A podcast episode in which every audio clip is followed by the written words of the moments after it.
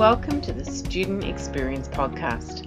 I'm your host, Tanya Rutherford from Learn, Grow, Become, where we work with universities and higher education providers to empower mature age and part time students to gain the mindset, the strategies, and the confidence to succeed in their studies.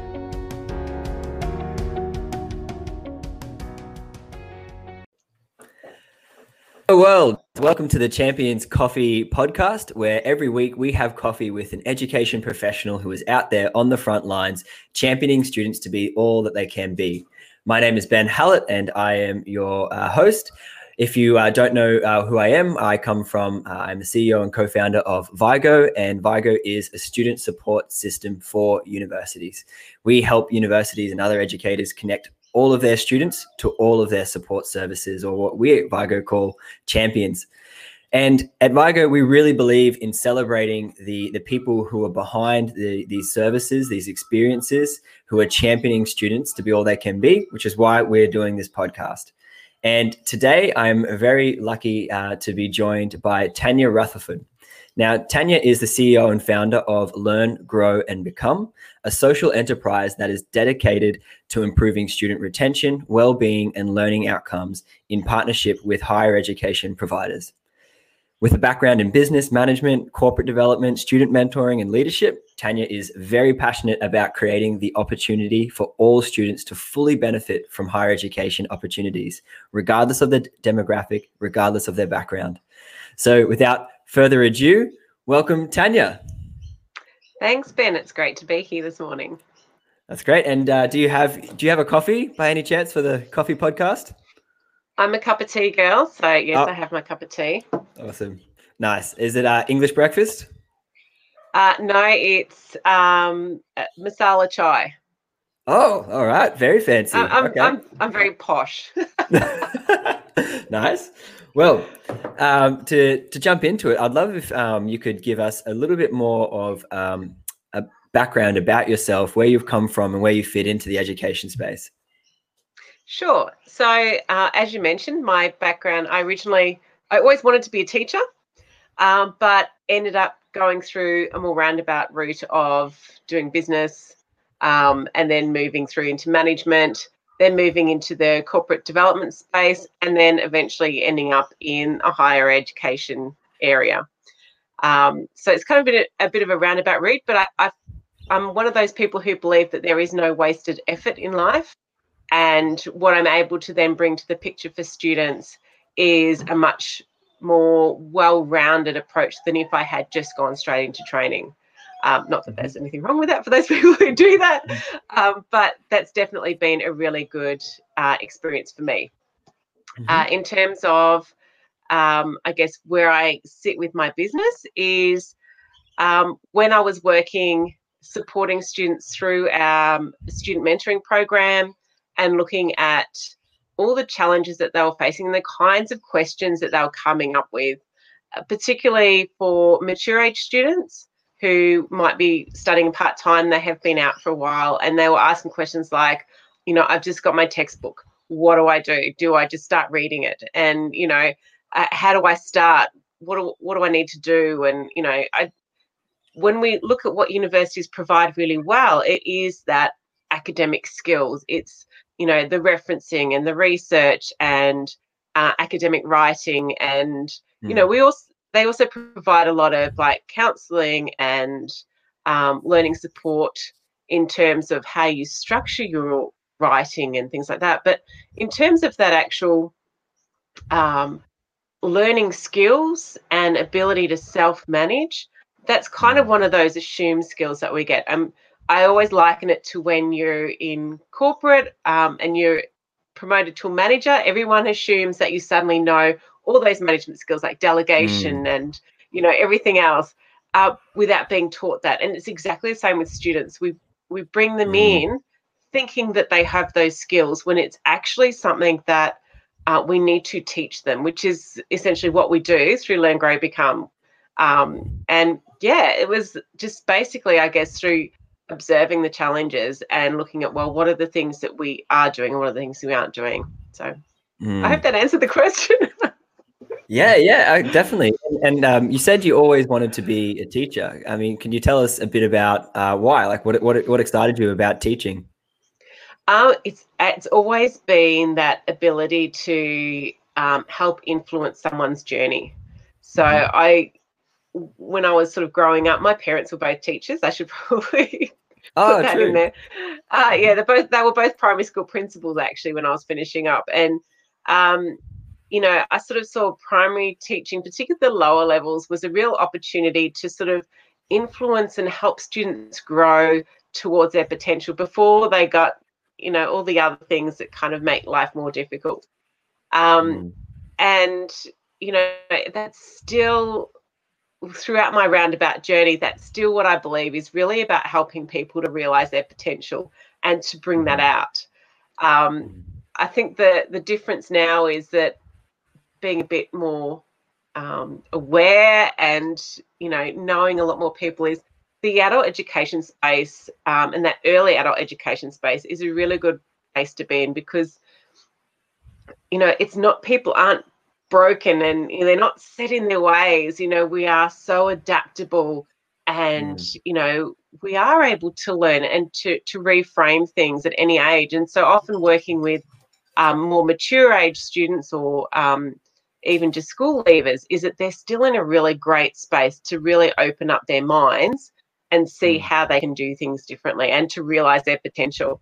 Um, mm. And one of the things I really love is is working particularly with mature age students because for a lot of them, um, you know, they if their mothers coming back in the workforce, they don't have that sense of self um, that we often see when students are coming from high school. They're confident. They kind of go, "Yeah, you know, I've got this education in the bag thing." Mm. Um, you know, they're coming back going, "I don't think I can do it. I haven't done anything. I've got no skills to show." And it's like, well, actually, you know, you've got time management, you've got budgeting skills, you've got project management skills, you've got all these things just from mm. being a mm. parent, let alone anything else that you've done in your life.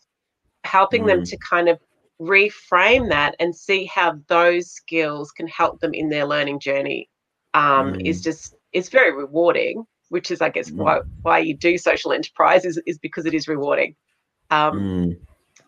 and yeah it's just great to see them blossom and when they come out the other end and they're like wow you know i've gone from you know feeling broken to you know realizing how much i can do with what i mm. have is just amazing yeah, oh, I totally agree. It's just so exciting what you know you can come in as as anyone um, and you can leave as anything that you want to be really with with university and it's yeah. it's um it's so it, i mean on the flip side it's so tragic when people don't don't get that experience but then it's so exciting when you can um you know when you can be the thing that keeps someone keep someone going keep someone thriving in that and um i think that's one of the blessings of working in education is we get to we get to feed off that energy uh, every day which is quite exciting. Yeah, that, that transformation. Um, yeah. It's just really great to see.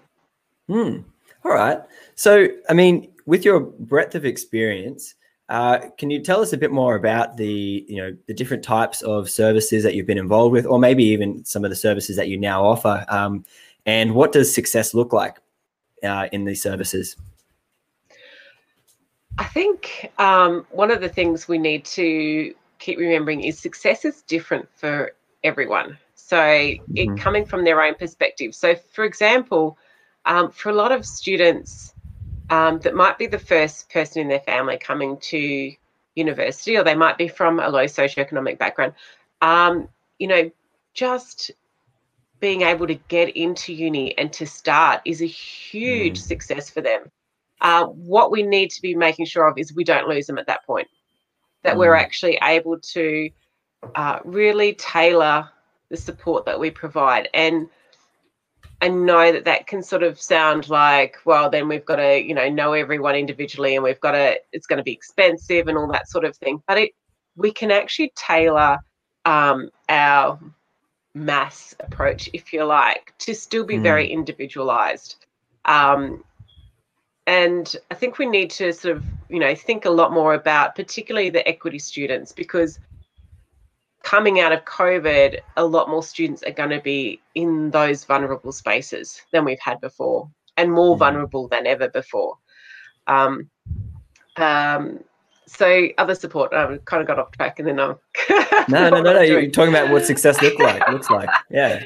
Um, so yeah, so it does look different, like different things, and I know for me when I first did my studies, which was way back in last century when the World Wide Web was first coming in, um, you know, it was meeting people. So for and I sort of, and this is a really bad generalization, but I kind of go the people who really enjoy high school often struggle at university because it's so different. I mean, in, in high school, we're very highly coached and the teaching element is very much embedded in high in university you've got to do it yourself and mm-hmm. often they've lost a lot of their friend contacts and they've got to start again and they may not be as adaptable because they were so comfortable Mm. Whereas for me, high school sucked. so nah. coming to university was like, wow, you know, I can choose my friends. I've got, you know, I'm doing, I'm meeting people I can connect with. Um, it was just so, it was just such a life changing experience. So even just that to a certain level was a success. And mm. then the next level of that was, you know, having the relationships with lecturers um, we you know they knew who you were and you could talk to them and i know that's more difficult now in an online environment but it's not impossible like we've you know we're mm. talking now we can see each other you mm. know i we've only met once ben yeah but yeah. so for me because we've met each other online so many times yeah. um you know so we can still build those relationships we've just got to i guess be more organized about it. Mm. Um, and that goes for both the students and also for our academics and our staff. People need people contact. Um, having everything through an AI um, is not what students are seeking. They want to connect mm. with someone because when they do that, they feel, you know, that success feeling is like, I'm building a relationship. I have a connection.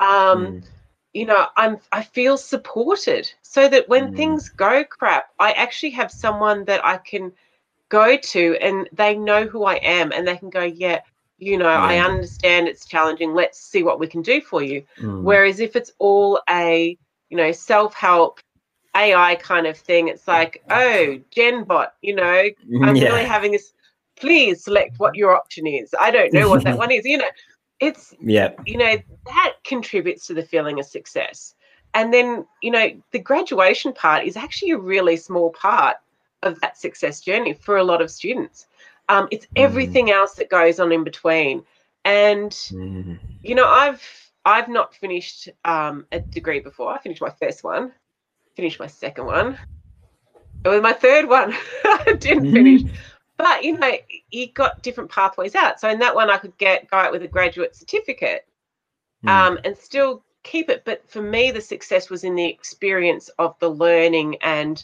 that learning journey um, that we went through. Getting the piece of paper was like, cool, all right, tick that off. But you know, that wasn't the big deal. Mm. The big deal was everything else that went with it. Um, you know, it's it is just so powerful, and I think it's very easy to forget that it's not just that end point. And so everyone yeah. who leaves during the journey, that may still be a success for them, but we won't know if we don't ask them. Mm-hmm. Mm-hmm. Yeah, and and I, I guess uh, a bit of a bonus question here. I'm really curious in asking is, um, you know, what motivated you to, you know, you were helping students within um, the university space, and then you decided to to then create a Learn, Grow, Become. What what motivated that you to, to do it then from the other side, um, the, the you know the, external provider side? Um, there was a couple of reasons. That the main one um, was that I wanted to help more students, um, mm-hmm. not just the ones that I was directly working with, um, but I wanted everyone to have that opportunity. Like I, it doesn't matter what country you're in. You know, we have the same challenges here that they have in the US, that they have in the UK, that they have anywhere, mm. because we don't teach students how to learn, which is, you know, our Learn to Learn program is about teaching them how their own brain learns, how they can create their own learning experience, you know, how to look after themselves. You know, mm. we we talk about self-care in you know much more general terms like you know you have to be healthy yeah we know that but we don't Mm. ever talk about you know how obesity shrinks your brain or you know how not enough sleep you know blocks off the neuron synapses and all that sort of stuff you know we don't talk about that stuff so people kind of going yeah yeah yeah yeah. You know that's general that's not necessarily me. Um, and i think we've really got to break it down so that they can make those connections. I mean it's like group work. Um, you know i until i started working in higher education as opposed to studying in higher education i never realized that group work was a graduate attribute related to teamwork in a work environment. I mean there's no Mm. way any of my group work experiences ever resembled anything that Mm. was teamwork based. Um, so Mm. being able to frame that for students so they can then look and go, okay, well, if I want to actually get that benefit and I want to be able to say on my resume that I have got experience working in groups and these were the outcomes, then I need to actually Mm. structure it like that because we don't teach them how to do that. We just say, here's a group assignment and good luck. you know, oh my gosh. Yeah. I mean, we all hate group work, but you know, if yeah. we if we structured it well and we all had, you know, that shared sense of direction and we actually worked on it like a project. Because if you think, uh, and I know we still have them today, um, Mm. where you actually have, you know, entrepreneurial groups come in and you form a team and you work on a project and, you know, it's this business outcome, they're really successful. It's exactly the same thing you can do with group work or that we should Mm. be doing with group work but it takes someone else to come in to frame it like that. And yeah, people true. get a lot out of those experiences, but we don't actually associate it. So there you Mm. go. That's my latest rant. okay all right well could you could you um is there a particular student story success story that you've been involved with that um you know stands out for you in your memory as something you were you or your team were quite proud to be involved with in Um, I think um, one of like there were a few that really stood out for me um, when we did our um, research project in 2019 last year. Doesn't Mhm. seems a lot longer ago. yeah Um, yeah you know, we were um, obviously we were researching, so we had surveys and things like that. But it was the emails that they the students were sending us unsolicited, telling us the impact that it had for them. Like, you know, with one of the the ladies, she felt broken. You know, Mm. she didn't. It was, you know, she just felt so destroyed, and you know, because she got um, a bad mark, and Mm. having and she put her whole self into this and she'd worked so hard and she'd you know every spare moment she was studying and she was sort of like you know having gone through um, the learn to learn program it made me change the way i thought about things. It helped her change her perspective. It gave her permission to spend her time in a different way. So it, it gave her strategies to um, to really focus her time and use it more productively and then have a break. And because we talk about the importance of those rest periods and how that actually helps your brain learn, she was then, okay, I can actually rest now and I don't have to work Mm. till midnight every night. And I'm actually, you know, and she was sort of like, you know, I actually got, she had a supplementary exam and she said, I had 20% increase in my result when I did the supplementary. And she said, that I that was purely because of this program because that was what Mm. made the difference for me trying to learn. Um, Mm. you know, otherwise, just knowledge retention, like know Mm. remembering things past the end of exams. Don't remember anything passing to my exams. yeah yeah yeah, Which is yeah. why I hate exams. But but being able to go through that and it actually learning it at a deep enough level that you're not just memorizing it for one off, you know, those kind of moments, because that's what we're trying to achieve in education. We want them Mm. to actually take these skills and to learn the knowledge and to take it forward. We don't want it to just be a, you know, yes, I've got the exam tick, but I don't remember anything. Um, Mm. you know, it's it's those kind of things that you kind of go, yes, this is what we're in this space for. This is what we're Mhm. trying to achieve. We want people to feel that they're in control and they're getting the outcomes that they want. So, um, yeah, they're probably like very general. Yeah. Well, um, could you could you tell us um, a bit more specifically about you know, what do your current programs look like today? And then, and then secondly, three years from now, you know, what's your vision for for this? What's what's you know, uh, learn, grow, become going to be looking like? Okay, so um, for now, um, partnering with universities to um, basically provide our program to students, so the Learn to Learn program to students. Um, mm-hmm. And it works really well with particularly partnering with in house mentoring. So you're mm-hmm. starting mm-hmm. it before the students start their term, they're connecting with their mentor. Um, you're having it's six weeks content week by week. So the 1st mm-hmm. week, you're having conversations about the content that you've learned and what you've got out of it, and you're bouncing ideas off each other. Um, and so that you know, first looking at the brain, and then you're looking at what are study strategies, and then you're looking at, um, you know, that the study resilience stuff. So how you structure your your time and your space and your life, and you know, from a whole of life perspective, it's not just, mm. you know, you study and that's it, because we don't have students like that anymore. Um, mm. And then it's um, looking at, you know, what is feedback and failure all about anyway? I mean, it's not it's not personal. Um, you know, so how do we reframe that and how do we get into a mindset where that's okay?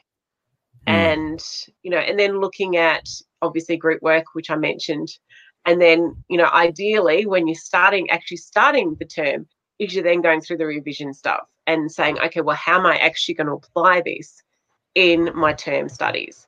Um, mm. And so by that stage, they're already confident. They already got the skills and the strategies. They're ready to start. They're connected with the university through their mentoring. They feel valued because the the university mm. is investing in them, mm. um, and you know they're ready to go. Um, mm. So that's kind of, I guess, where we are now. Yeah. Um, where we are in three years' time, um, mm-hmm. I'd like to see this in a lot more universities. Mm-hmm. Um, I'd also um, so one of the things that we do is uh, 50% of our profits go back into um, Indigenous um, education oh, wow. initiatives. So mm-hmm. looking mm-hmm. at okay, well, working with Indigenous communities um, for what they want, and how do we actually structure it um, in a way that um, I guess is more relatable from a cultural perspective. So what we have at the moment is online, self-paced, and it's all mm-hmm. about becoming a self-regulated learner. Um, mm-hmm. That doesn't fit in every cultural um, perspective. So, how do we actually work with communities to make sure that we're we have the framework that's going to support them, and then mm-hmm. being able to provide those programs and potentially develop community mentors as well.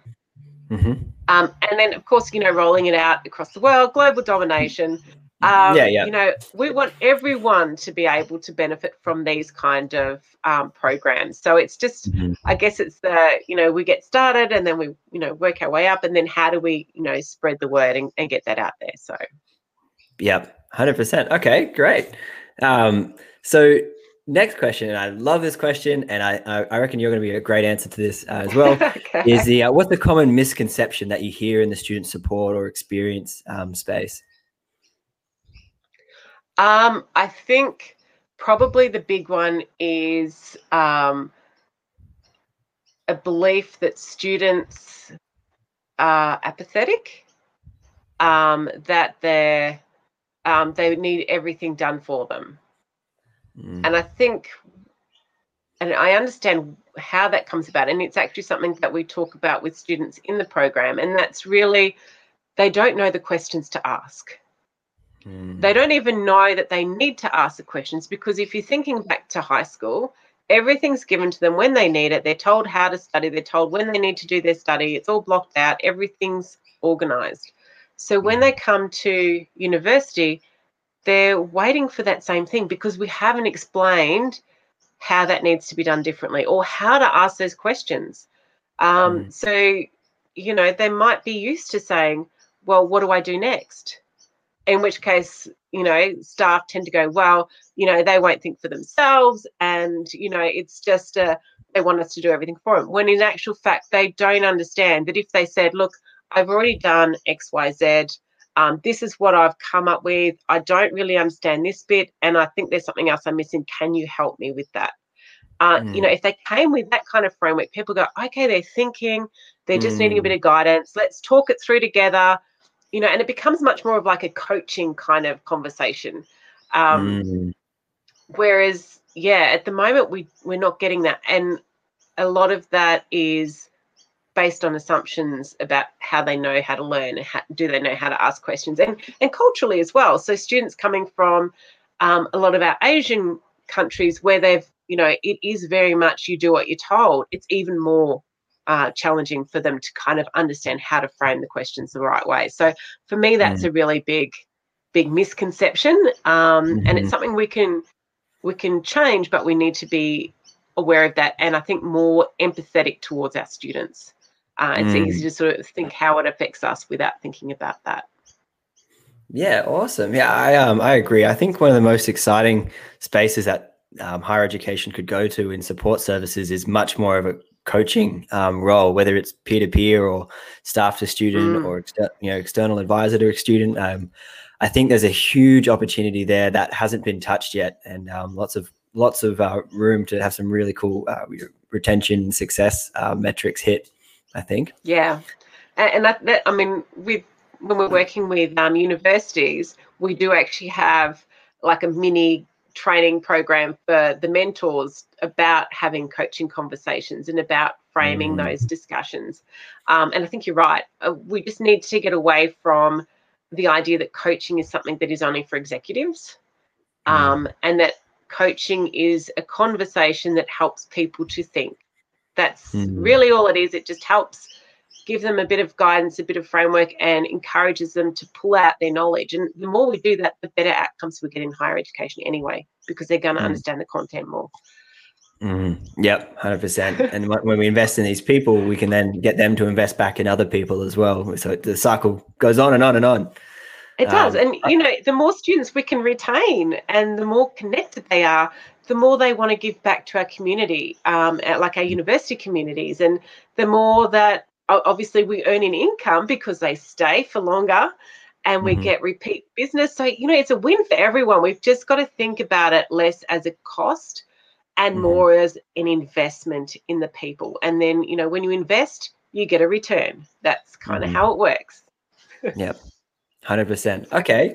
Well, We've gone well over time, so I'm going to skip to the last question, uh, uh, which is, you know, what would be your advice to a student? Um, if you have, I'll give you, I'll give you three sentences uh, around there. Um, what would be your advice to a student about to start their journey uh, at university? Okay, what would be the advice to a student about to start university?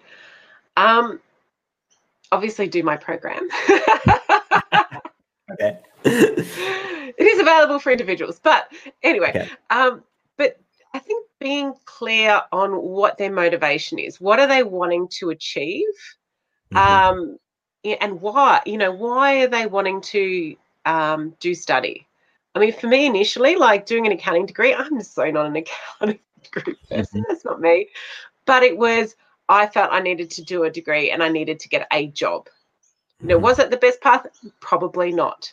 But, you know, the more that we sort of think about what it is we're trying to achieve, you know, longer term, you know, if if I was to sort of say, okay, well, my longer term goal is to help people realize their potential and to bring out their best.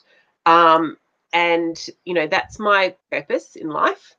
So, and we don't always have a purpose in life. Sometimes we have a purpose for now, and that's cool as well um, but thinking about what it is that's driving me. Because when things get tough, I need to have something to fall back on. Now, I can tell you when I was doing my accounting degree, when things got tough, I didn't have anything because I wasn't passionately connected to that.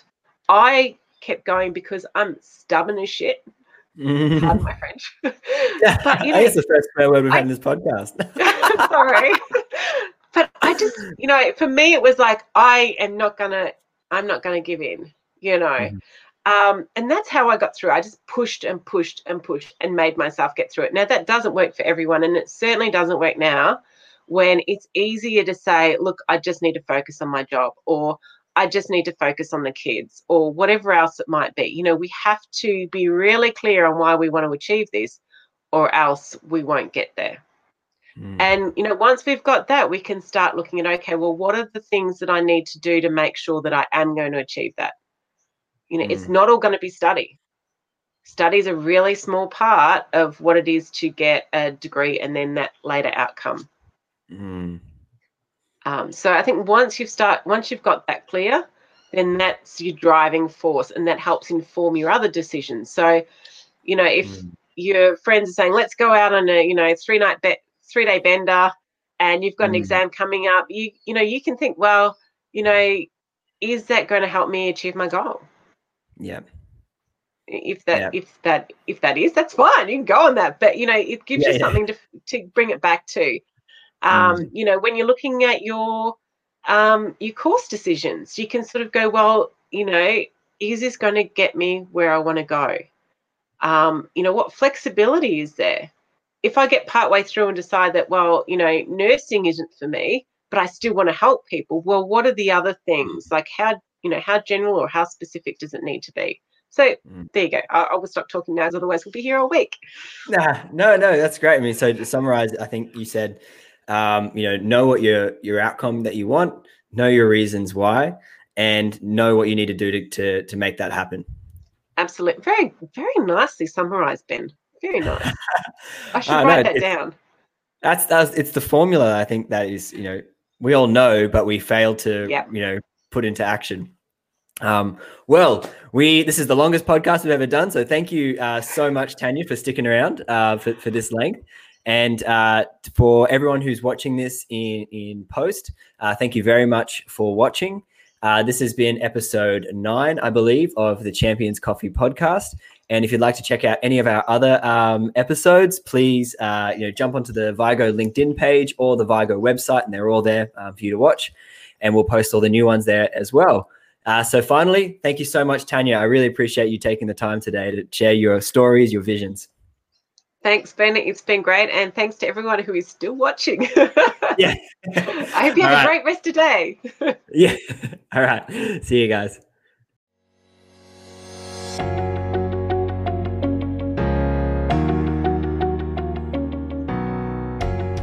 And that's the end of this episode of the Student Experience Podcast. I hope you can join us next week for another great interview.